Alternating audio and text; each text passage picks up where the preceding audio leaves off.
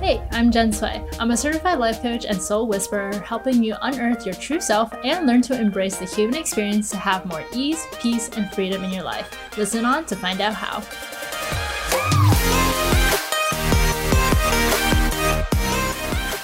Hello, hello friends. Welcome to a new series that I am calling Walk and Talks, where I am going for a walk and going to be talking to you about what has been going on, what's been on my mind, and hopefully sharing some interesting perspectives for you to chew on as you go through your life and your personal evolution journey, which, by the way, is the new language that I'm using in replacement of personal development. Because if you know me and know about my work, then you know I, you know how much I don't like the phrase personal development. It feels like, you know, oh, you're not good enough, therefore you need to develop yourself. Or, you know, you're great, but there's always another evolution that you should be going after. Um, and that's not what I believe. So I like the word personal evolution journey or your expansion journey. So what's been on my mind this morning was the ability to separate yourself from what you're doing and your results that you're creating in your life enough to know the difference between being deserving of something versus um, being entitled to something. And this came up when I was talking with Sam, because we have both been feeling like, you know, we're in the, in the middle of the grind, just kind of waiting for things to drop in, doing as much as we can in between, but also understanding that you are not responsible and you cannot be in control of when people come to you, when you make money, when you, uh, you know, go viral on something, when a stock goes up or down, you know, all those things. And that being said, I know that my past self would have had a really difficult time with that concept. So it's really easy in these times for people to feel like, and from my past self, I think, to feel like, okay, it's just not going to happen. Like, you know, you're a mentor or something, then you would have already done it, right? Or it would have already happened by now. I think I remember clients that I used to work with with weight loss or um, food anxiety and stuff like that. Like, oh, if you just really, if you really wanted to lose weight or work out, right, you would just go. Or you wouldn't be struggling at all to like find the motivation or whatever. You would just, if you really wanted it bad enough, you would just go. So it's kind of like that, where um you can use that to beat yourself up, like, oh, you know, if you were really deserving of being fully booked as a coach, or if you're really deserving of being super financially abundant, whatever it looks like to you, or if you are really meant to have be in a relationship, like a really loving, supportive relationship that's not toxic, that's, you know, not taking away from you, but adding to your life. You know, if you're really meant for all these things, then like it would just be coming in for you, it would just be happening. And it's a really shitty fallacy that's easy to fall into, because it's this one side of the spectrum where you feel like you need to continuously work for everything. And that's what leads to like hustle culture, you know, burning yourself out, um, never really being able to push past that glass ceiling that you want because you literally don't have the time or the energy in order to receive it. And then on the other side of things, I find is um, almost like leaning too much into the divine feminine versus divine masculine, right? Where if you just raise your vibration enough, then it should just fall in, right? Then these manifestations should just drop in. And both of these suck. They're just, they're not helpful in creating action. But there needs to be this understanding that you can be deserving of something, and that doesn't mean it's going to come easily, right? You can be deserving something, and that means that you still need to work hard to receive it. That's actually a lot of what makes it valuable. It makes you extraordinary, because it's something that a lot of people don't have the willpower or don't have the even desire or mental ability to perceive for themselves.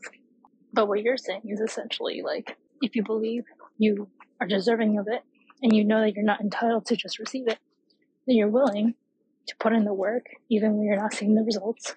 You're willing to still hold that self-concept for yourself, hold that vision for what it is that you really want in line with you, and do the hard thing anyways. I think that's a really important skill to have, especially when you're an entrepreneur, or, you know, even if your goal is just to change your body or be in a different relationship, whatever it is, be in a different job. Anytime that you're working on changing your reality, it's going to require that effort. There's difficulty in being able to find that own balance for yourself of how much efforting to how much surrendering and receiving. I think a lot of it just comes down to understanding what is the role that you play, what do you have that is actually in your control versus what is in the universe's control. And being able to physically list out these things can be really helpful. Like, I remember when I first started my business, I created a list, and anytime I like set a big goal for myself, even now, I'll make a list as like a little T-chart on a piece of paper. And on the left side, I'll write what is my job, what is in my control. And on the other side, I'll write the universe's job and what I want the universe to do. And what you'll find is that there's way more things that you can do that you have misplaced. I think thought maybe that is just for the universe. And then there also might be things that you think you have control over, but it's actually not. It's actually in the universe's control. So in my example, as an entrepreneur, one of the things that I thought used to be like about control, right, as like a product group, um, to see if you're on the right track is like, okay, I have like ten consultations in a month. And that's actually not fully in your control. What's in your control is making offers, showing up on social media, in your newsletter, on YouTube, collaborating with people, asking for referrals, you know, all these different things that you actually can take ownership over, and refining maybe your, the way that you pitch yourself, the way that you provide value and showcase the value that you provide, um, different ways that you can word things, right? All of the marketing things are in your control. But whether or not someone says yes or not is not in your control. And knowing that because of that, there's just like a continuous effort for you to be able to manage your own thoughts, to continuously experiment with what it is that you're creating. And then on the other side, being able to not beat yourself up if someone says no to you or you don't get the result that you want. You know, again, this can be applied for your relationships, um, not holding on to people who are obviously not interested in you or who have said no, right? Even in business, it's like the same thing where if someone says yes, but then like ghosts you for the next few months, you never hear from them again, then it can feel really hurtful. It's like, well, what happened? I thought they, they liked me, they believed in me, they believed in what I had. I need to remember it's not about you, it's about the other people. It's about, it's like not fully within your control. And you can evaluate to the point of what is useful to you in receiving what you need out of that, like if it is you, if you really could believe, okay, I just wasn't, you know, I didn't sell well enough. I didn't hold their vision for them well enough. You don't have to use it as something that you, you know, to beat yourself up with, or think that you're no longer deserving of something because you messed up or you made a mistake. It's like, no, you just learned something. And then you let it go, you move on. Because part of the universe's job is to continuously send you people, is to draw people into your orbit. Whether that is, you know, a new follower on your social media account, whether that's people who have seen your work or who have met you months ago, years ago even, and they're still lurking around, but you don't know that, right? If it's people that you haven't even met yet, right? Um, one of my business coaches would always say, how ninety-nine percent of the people who are going to be your clients don't even know your name yet. And I, I love that perspective because it shows you to not stay so attached to what you see in your current reality and also what you've seen in your past. but stay in that what's possible stage. And when you stay in that and you stay close to the reason why you're doing everything that you're doing, you become a lot more clear on what's coming for you next. You don't feel so bad for yourself and throw yourself a pity party whenever you're not seeing the results that you want to see right away, or even within a few months, right? We look at the span of time of things. Like, I'm looking at this for myself, and sometimes I laugh because I lose the perspective that, okay, so I've had like two months where I made like either no money or close to no money in my business.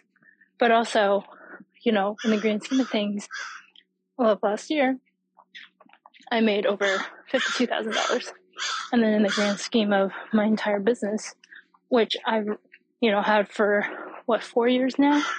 And I started in college for half the time there. Like, in the grand scheme of that, I've made like what, like one hundred twenty, one hundred thirty, one hundred forty some thousand. And that to me is like, well, look at that big picture there and look at the growth every year and look at, you know, what's really possible. That all being said, notice when you are really seriously telling yourself that you're just not deserving of something, and check in with, is this where you are needing to work on your belief about on yourself and elevate your self-concept to, no, this is something that you can do for yourself, that this is possible for you? Or is this a time where using deservingness and your own self-worth to scapegoat the underlying issue, which is that you actually are honestly acting entitled, right? And you just thought that it should be easier than this, that you, this should have happened by now.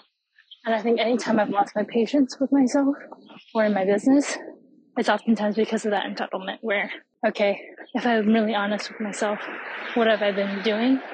What have I done differently? What am I, you know, going to try next? What are the things that I keep saying that I want to try this or try that, but I'm not executing on? Where am I not believing enough? And that honest evaluation is really helpful in, first of all, killing your ego a bit so that you can be more aware and be primed for change. You can't change when you're so attached to your ego, when you're attached to being right, when you're attached to your story of like, oh, I've done enough, I've, you know, tried hard enough, I've tried all these different things, it's just not working. Like, you can't grow when you're in that stage. So do what you need to do to kill that ego, even if it's just a little bit, so that you can expand your perspective and keep going. Because you gotta show up. You gotta keep climbing. It's not going to be easy. No one said it's going to be easy. It's like the whole low-hanging fruit versus high-hanging fruit. You can keep growing everything, that low-hanging fruit, and tell yourself, you know, oh, this is what you deserve and you deserve to expand. And like, a lot of times when you start your personal expansion journey, you see that. You see this low-hanging fruit and you're like, oh, wow, it's so easy. Like, all I had to do was change my thought on that thing. All I had to do was believe a little bit harder. All I had to do was take this one or two actions, and then you see results, and that's great. But then what happens is that there's no more low-hanging fruit. You picked it all. So then you got to go for the next wrong, right? You're going to go, well, that's not going to be too hard because you have this experience in getting the low-hanging fruit. So then, but maybe it takes you a little bit longer. Maybe it requires you to invest in yourself, get a coach. Maybe it requires you to, you know, say no to hanging out with some friends and working on your business or um, whatever instead. Maybe it requires you to go to that next level of saying no to potential partners or dates or whatever, because you know, you know, well, you know what you want, and that that's not it. And then eventually you pick this like mid hanging fruit and you question, okay, well, I see that there's another level available to me with the high hanging fruit. And are you going to go for it? Do you deserve it? Right? Is it for you? And if you decide it is for you, don't be shocked when, you know, you start climbing up for it and try to receive it, but then you fall down a little bit, right? You, you scratch yourself, you bruise yourself, you keep trying and trying, but you keep falling, or, you know, you just want to give up because you're like, well, you know, maybe there's some more mid-hanging fruit. Maybe I'll just go to a different tree and get the low-hanging fruit, right?